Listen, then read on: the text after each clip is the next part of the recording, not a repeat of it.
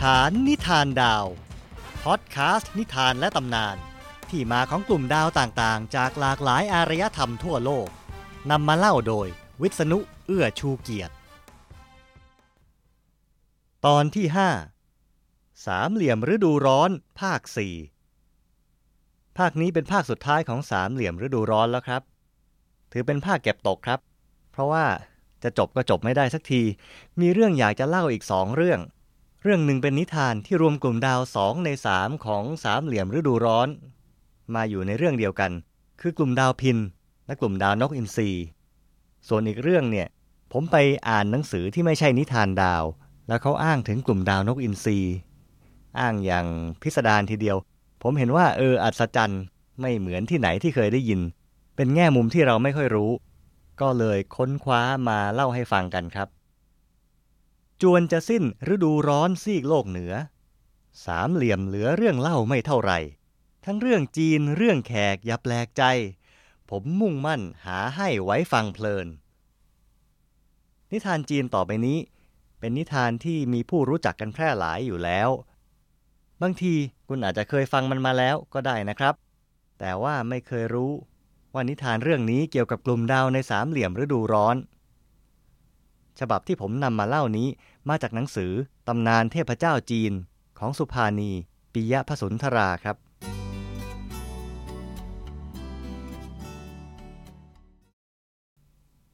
เทพธิดาทอผ้ากับเด็กเลี้ยงควาย ครั้งหนึ่ง มีครอบครัวชาวนาครอบครัวหนึ่ง เมื่อพ่อแม่ตาย เหลือแต่พี่น้องผู้ชายสองคนทำมาหาเลี้ยงชีพกันมาด้วยดี จนกระทั่งพี่ชายแต่งงาน อแต่งงานแล้วพี่ชายก็เปลี่ยนไป ทั้งตัวพี่ชายและพี่สะพ้ยต่างกลั่นแกล้งใช้งานน้องเล็กต่างๆ นานา ปล่อยให้อดอยาก สุดท้ายยังไล่ออกจากบ้าน มีสมบัติติดตัวคือควายแก่ตัวหนึ่ง น้องเล็กต้องจูงควายขึ้นเขาไปหักร้างถางพงทำนาขึ้นใหม่ ชาวบ้านเรียกน้องเล็กว่า นิ้วหลาง แปลว่าเด็กเลี้ยงควาย วันหนึ่ง นิ้วหลางไปทำนา แล้วนั่งพักอยู่ใต้ร่มไม้ คิดน้อยใจในโชคชะตารำพึงว่า เรามันอาภัพอยู่แต่ตัวคนเดียวจะหาเมียสักคนมาช่วยทำการงาน ก็จนเสียขนาดเนี้ยจะไปขอผู้หญิงที่ไหนมาแต่งได้ด้วยฮ่าเจ้าควายแก่หันมามองหน้าเจ้านาย แล้วปาฏิหาริย์ก็เกิดขึ้น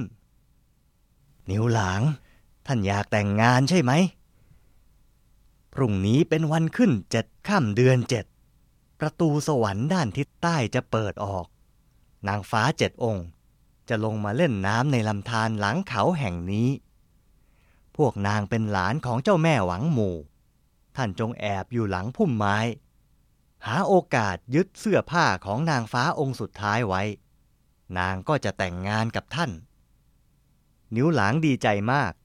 วันรุ่งขึ้นเขาไปดักรอนางฟ้าทั้งเจ็ด ตามคำของควายแก่ เห็นนกกระเรียนเจ็ดตัว ร่อนลงริมลำธารแล้วกลายเป็นนางฟ้ารูปโฉมงดงามไร้ที่ติ พอพวกนางเปลื้องเครื่องทรงลงเล่นน้ำนิ้วหลางก็แอบขโมยเสื้อผ้าของนางฟ้าองค์เล็กไว้ จนพวกนางฟ้าเล่นน้ำเสร็จ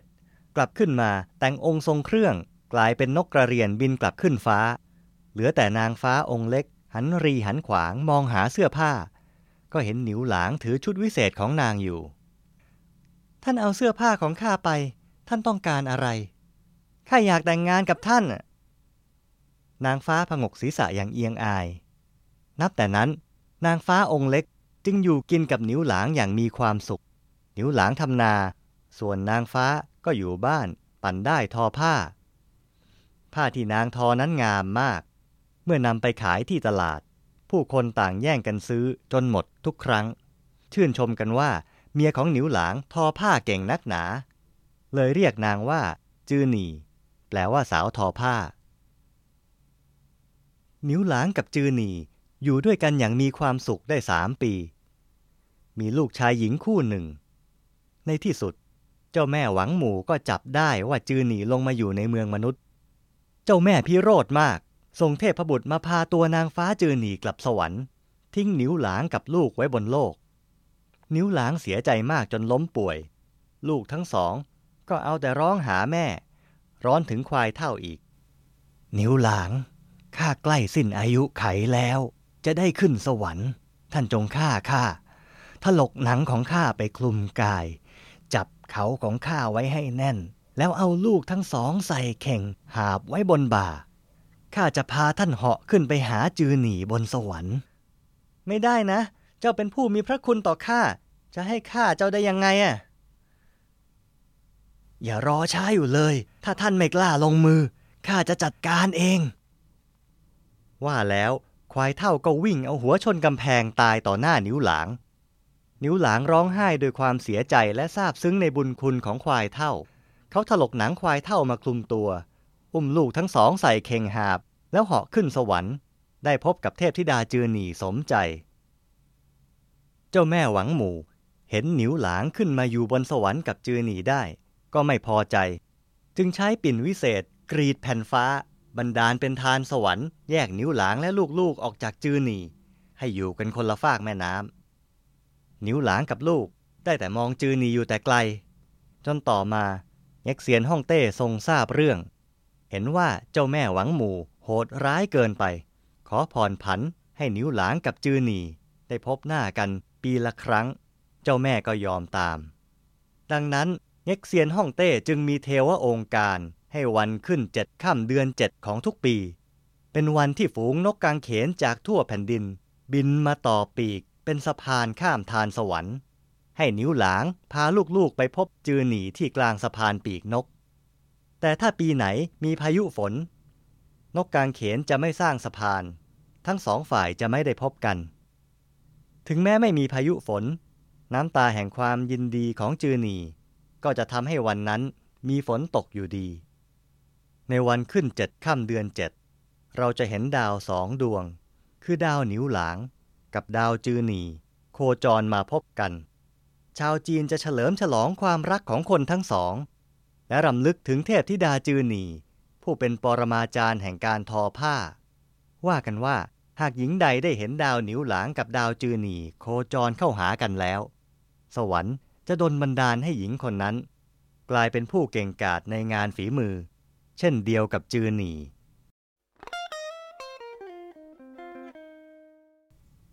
เทพธิดาทอผ้า คือดาวเวก้าในกลุ่มดาวพินครับ ส่วนนิ้วหลางคือดาวอัลแทร์ หรือตานกอินทรีในกลุ่มดาวนกอินทรีส่วนลูกสองคนที่เหาะขึ้นสวรรค์ด้วยกัน ก็คือดาวสว่างที่อยู่สองข้างของดาวตานกอินทรีครับ คือดาวเบต้านกอินทรีและแกมมานกอินทรีดาวสามดวงนี้คือดาวสาวนะ หรือดาวหามผีที่ผมเล่าเรื่องให้ฟังเมื่อตอนที่แล้วไงครับ แม่น้ำที่กั้นจือหนี่ว์กับหนิวหลาง ก็คือทางช้างเผือก ดาวเวก้านั้น อยู่คนละฟากกับดาวอัลแทร์จริง ๆ นะครับ ถ้ามองขึ้นไปบนท้องฟ้าในคืนเดือนมืด ฟ้ามืดสนิท จะเห็นได้ง่ายมากเลยครับ ส่วนกลุ่มดาวหงส์ไม่ปรากฏในนิทานเรื่องเทพธิดาทอผ้ากับเด็กเลี้ยงควาย คงเป็นแค่หงส์ที่บินคุมเชิงอยู่เหนือทางช้างเผือกเท่านั้นครับ วันที่ 7 เดือน 7 เนี่ย ทางจีนเรียกว่าเทศกาลชีซี ส่วนทางญี่ปุ่น เรียกว่าเทศกาลทานาบาตะ ก็เป็นงานฉลองการพบกันของเจ้าหญิงโอริฮิเมะนักทอผ้า กับโคบานหรือเด็กเลี้ยงวัว ฮิโกโบชิ ในเรื่องทำนองเดียวกันครับ เอาละครับ กลับมาดูที่ดาวหนิวหลางกับลูกๆ หรือจะเรียกว่าดาวสาวนะ หรือดาวหลักชัย หรือดาวหามผี ก็แล้วแต่ ทั้งหมดนี่คือดาวสว่างที่สุด 3 ดวง ในกลุ่มดาวนกอินทรีเหมือนกันหมดครับสามดวงนี้มีอะไรเป็นพิเศษ ยังมีความหมายอีกอย่างหนึ่งในสามดวงนี้ครับ ถ้าเรานึกถึงว่านกอินทรีคือพญานก และพญานกในเทพปกรณำก็คือพญาครุฑพาหนะของพระนารายณ์หรือพระวิษณุ ถ้ากลุ่มดาวนกอินทรีคือพญาครุฑดาวสว่างที่สุดสามดวงของกลุ่มดาวนี้ คือเครื่องหมายของพระนารายณ์ผู้ทรงครุฑคืออยู่ข้างบนไงครับทีนี้ทำไมต้องมีสามดวง โบราณท่านว่า หมายถึงสามก้าวที่เหยียบสามโลกของพระนารายณ์ในอวตารปางหนึ่งของพระองค์ครับ ระนารายณ์เป็นเทพผู้รักษาโลก เวลาที่โลกเดือดร้อนด้วยภัยธรรมชาติ หรือภัยจากความชั่วร้ายของใครก็ตาม พระนารายณ์จะต้องเสด็จลงมาปราบ แต่โดยมากจะไม่เสด็จลงมาในรูปของพระนารายณ์สี่กร จะกลายเป็นรูปคนหรือสัตว์ต่างๆ แทน เรียกว่าอวตารลงมาครับ แต่ละรูปแบบก็คือปางหนึ่ง พระนารายณ์ลงมากี่ครั้งก็ว่า มีอวตารลงมาเท่านั้นเท่านี้ครั้งจำนวนครั้งที่เสด็จลงมาตำราหลายแห่งก็บอกว่ามีสิบครั้ง คือสิบปาง ที่ลงมาแล้วมีเก้าปาง แล้วว่าจะมีมาในอนาคตอีกหนึ่งปางทำนองพระศรีอานนะครับ เรื่องที่จะเล่าต่อไปนี้ ผมเก็บความมาจากลิลิตนารายสิบปาง พระราชนิพนธ์สมเด็จพระมงกุฎเกล้าเจ้าอยู่หัว รัชกาลที่ 6 เป็นนารายอวตารปางที่ 5 ครับ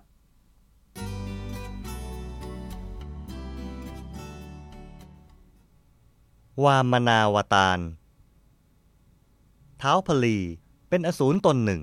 ที่มีส่วนร่วมในพิธีกวนเกษียณสมุทร ในครั้งนั้นพวกเทวดาได้น้ำอมฤต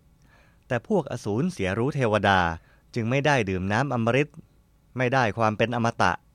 และยังถูกกองทัพเทวดาไล่กลับเมืองบาดาลท้าวพลีเองถูกฆ่าตาย พวกบริวาร นำร่างเท้าพลีไปขอให้คณะพราหมณ์ ลูกศิษย์ของพระสุข ช่วยชุบชีวิต เท้าพลีจึงฟื้นกลับมาบำเพ็ญตบะจนแก่กล้า กลับไปรวบรวมไพร่พล ไปรบกับเทวดาได้อีกครั้ง พระอินทร์ต้านทานทัพอสูรด้วยกองทัพเทวดาที่เมืองอมราวดี เมืองของพระอินทร์บนสวรรค์ การต่อสู้เป็นไปอย่างดุเดือด ทัพอสูรเข้าเมืองไม่ได้ แต่ทัพเทวดา ก็ไล่ทัพอสูรไปไม่ได้เหมือนกัน พระอินแอบไปปรึกษาการศึกกับพระพระหัสบดี ผู้เป็นอาจารย์ของเหล่าเทพ นมัสการพระอาจารย์ พวกเท้าพลีมันมาล้อมเมืองอมราวดีของกระผมอยู่ จะทำยังไงดีครับ ข้าดูด้วยทิพยานแล้วล่ะ เท้าสักกะ ขณะนี้เป็นคราวเคราะห์ของท่าน พวกอสูรมีอำนาจเพราะการบูชายันเท้าพลีได้พระสุขกับพราหมณ์สาวกของพระสุขมาช่วยเสริมฤทธิ์ ฉะนั้นท่านสู้มันไม่ได้หรอก ในครั้งนี้เท้าพลีจะได้ครองแดนสวรรค์และโลกมนุษย์ ท่านจงทิ้งเมืองไปก่อนเถิด แล้วกระผมจะชิงสวรรค์คืนได้หรือครับ ท่านต้องไปขอให้พระวิษณุช่วย ได้ฟังดังนั้น พระอินทร์ก็กราบลาพระสุขกลับไปอมราวดี ชุมนุมเทวดาแจ้งข่าวที่จะต้องทิ้งเมืองชั่วคราว แล้วแปลงเป็นนกยูงบินหนีไป เทวดาทั้งหลายก็แปลงกายหนีออกจากเมืองไปจนหมดสิ้น พอพวกมารยกทัพมาตีเมืองอีกครั้ง จึงไม่มีใครขัดขวาง เข้ายึดอมราวดีและแดนสวรรค์ เป็นอันว่าเท้าพลีได้ครองสวรรค์และมีอำนาจเหนือโลกมนุษย์โดยปริยาย ฝ่ายพระอินทร์กับปวงเทพก็พากันเหาะไปหาพระกัสสยปะประชาบดี เทพบิดร กับพระอาทิติเทพมารดา ขอให้หาทางช่วยเหล่าเทวา ชิงชัยอสูรให้จงได้ พระอาทิติฟังแล้วสงสารบุตรทั้งหลายจับใจ ท่านกัสยปะได้โปรดหาทางช่วยลูกๆของเราด้วยเถิด แม่อาทิติ เรื่องนี้นางต้องตั้งจิตอธิษฐาน ขอกับพระวิษณุท่านองค์เดียว นางอาทิติจึงเริ่มพิธีบวงสวงบูชาพระนาราย นางกล่าวสรรเสริญพระนารายแล้วว่า เชิญนารายเทพไทย เสด็จมาเถิดไทย บูชา ลูกข้าทุกโศกเศร้า เชิญพระหริเจ้า ดับเข็นด้วยเทิน พระวิษณุเป็นเจ้า ทราบด้วยทิพยยาน จึงทรงครุฑเหาะมาหานางอาทิติยังที่มณฑลพิธี เราได้ยินคำขอของเจ้าแล้ว เราจะช่วยเจ้า อีกไม่นาน เราจะอวตารมาเกิดเป็นลูกของเจ้า เพื่อดับทุกข์เข็นให้แก่พวกลูกๆของเจ้า จงดูแลสวามีของเจ้าให้ดี และทำสมาธิระลึกถึงข้าอยู่เสมอ นางอาทิติทำตามที่พระนารายสั่งทุกประการ ไม่นานหลังจากนั้น นางอาทิติก็ตั้งครรภ์และคลอดออกมาเป็นเด็กชายผิวขาวผ่อง หน้าตาน่ารัก แต่ตัวเล็กกว่าธรรมดา พระกัสยปะให้ชื่อว่า วามน เพราะมีรูปร่างเตี้ยเล็ก วามนเป็นเด็กฉลาด เจนจบวิชาตามธรรมเนียมพราหมณ์ และได้บวชเป็นพราหมณ์เมื่ออายุครบเกณฑ์ วันหนึ่งเท้าพลีจัดพิธีบวงสวงเทพสูงสุด มีการทำบุญให้ทานแก่นักบวช พราหมณ์วามนจึงลาพระกัสยปะและพระอาทิติไปร่วมงาน ที่ในมณฑลพิธีพวกพราหมณ์สาวกพระสุขกำลังทำพิธีบวงสวงอยู่ อเท้าพลีเห็นพราหมณ์วามนเดินเข้าไป ก็กุลีกุจอไปล้างเท้าพราหมณ์หนุ่ม แล้วเอาน้ำนั้นมารดเสียนตัวเอง พ่อพราหมณ์น้อยบอกมาเถิดว่าท่านประสงค์สิ่งใด อยากได้วัวควายแก้วแหวนเงินทอง บ้านเรือนข้าวปลาอาหาร พราหมณ์สาวๆ หรือแม้แต่บ้านเมืองพร้อมราชรถไว้ใช้ ได้โปรดเอ่ยปาก แม้จะขอมากมายเท่าไร มหาบพิษก็จะถวายให้ทั้งสิ้นด้วยความยินดี เจริญพรมหาบพิษขอบคุณท่านนักที่มีแก่ใจถวายทักษิณาไม่มีประมาณ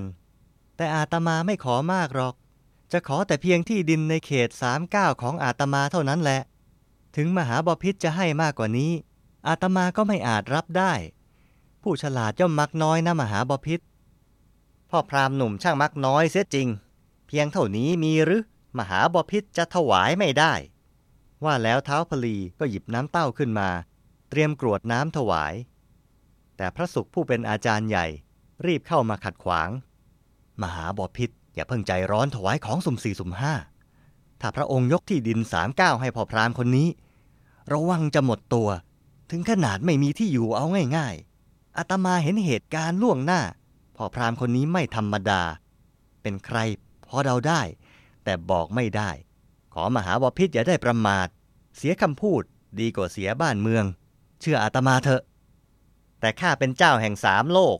ออกปากไปแล้วจะคืนคำไม่ได้ พระสุขอย่าห้ามข้าเลย พรามก็ตัวนิดเดียว จะใช้ที่ดินเปลืองอะไรนักหนา พระสุขขัดใจนัก ที่ลูกศิษย์ไม่เชื่อคำเตือน หายตัวไปอยู่ในน้ำเต้าของเท้าพลีทันทีทำให้เท้าพลีรินน้ำถวายที่ดินไม่สำเร็จขย่าอย่างไร ก็มีพระสุขคอยอุดปากน้ำเต้าอยู่ข้างใน จนเท้าพลีงง ไม่รู้ว่าเกิดอะไรขึ้น มหาบพิษไม่ต้องห่วง เดี๋ยวอาตมาจัดการเอง ว่าแล้ววามนก็เด็ดยอดยาคา ทิ่มเข้าไปในเต้าน้ำถูกตาข้างหนึ่งของพระสุขบอด ฝ่ายพระสุขเจ็บจนทนไม่ไหว ต้องออกมาจากเต้าน้ำน้ำจึงไหลออกมาได้ ส่วนวามนนั้นแบมือรอรับน้ำอยู่แล้ว เป็นอันว่าพิธีถวายทักษิณาเสร็จสมบูรณ์ สมทวินแล้วจึงสำแดงฤทธิเดชประจักษ์ตาบัดนั้น ย่างหนึ่งเหยียบทั่วแหล่ง สุรภพ อีกย่างเหยียบหมดชั้น ชนสถานก้าวที่หนึ่งเหยียบได้ทั้งสวรรค์ก้าวที่สองเหยียบได้ทั้งโลกมนุษย์เท้าพลีตกใจพูดไม่ออก เมื่อเห็นวามนมีฤทธิ์ถึงขนาดนี้ ได้แต่ลนลาน นั่งลงพนมมือไหว้ตัวสั่นอยู่ตรงนั้นเอง แล้ววามนก็กลายรูปเป็นพระนารายณ์สี่กร เป่าสังเรียกพระอินทร์และเทวดาทั้งปวงมาหมด แล้วมอบสวรรค์ให้พระอินทร์ครองดังเดิมพญาครุฑสำแดงเดชเข้าไปจับเท้าพลี แล้วทูลถามพระนารายณ์ว่าจะทำอย่างไรต่อไป เจ้าพลีเจ้าบอกว่าจะยกแผ่นดินให้ข้าสามก้าวข้าเพิ่งย่างไปได้สองก้าวก็หมดแล้ว จะให้ข้าเหยียบก้าวที่สามตรงไหนดี เจ้าผิดสัญญาจงไปอยู่ที่บาดาลอย่างเดิมโน่นเถิด ข้าแต่พระวิษณุได้โปรดเหยียบบาดลงบนหัวของข้านี้เถิด ข้าน้อยขอมอบชีวิตแด่พระองค์ บาดาลนนั้นข้าน้อยไม่กลัวหรอก กลัวแต่เสียเกียรติเพราะผิดสัญญาเท่านั้น พระเจ้าอวดอำนาจบาดใหญ่ ข้าจึงต้องอวตารมาปราบเจ้า จงไปอยู่ที่บาดาลชั้นลึกที่สุดเดี๋ยวนี้ ท้าพลีกราบลาพระนารายณ์พาพวกกลับลงบาดาลไปตามคำสั่ง กลับกลายเป็นนับถือบูชาพระนารายณ์และพระลักษมี ผู้เป็นชายาพระนารายณ์จนในที่สุด พระลักษมีก็ขอให้พระนารายณ์ยกโทษให้เท้าพลี พระนารายณ์จึงเรียกเท้าพลีมาหา บัญชาให้ไปครองแดนสุตนของเมืองบาดาลกำชับให้ทำแต่ความดี และให้พรว่า ในอนาคตจะยกให้เป็นพระอินทร์ ได้ครองสามโลกสมใจในที่สุด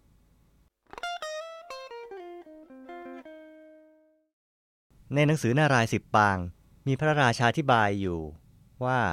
พระท้าวพลีเคยครองสามโลก คือโลกสวรรค์ โลกมนุษย์ และโลกบาดาลมาแล้ว ครั้งหนึ่ง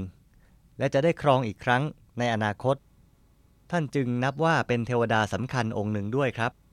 เวลาที่โหนบูชาเทวดาก็มีคำว่า โอมพระภูมิพระธรณี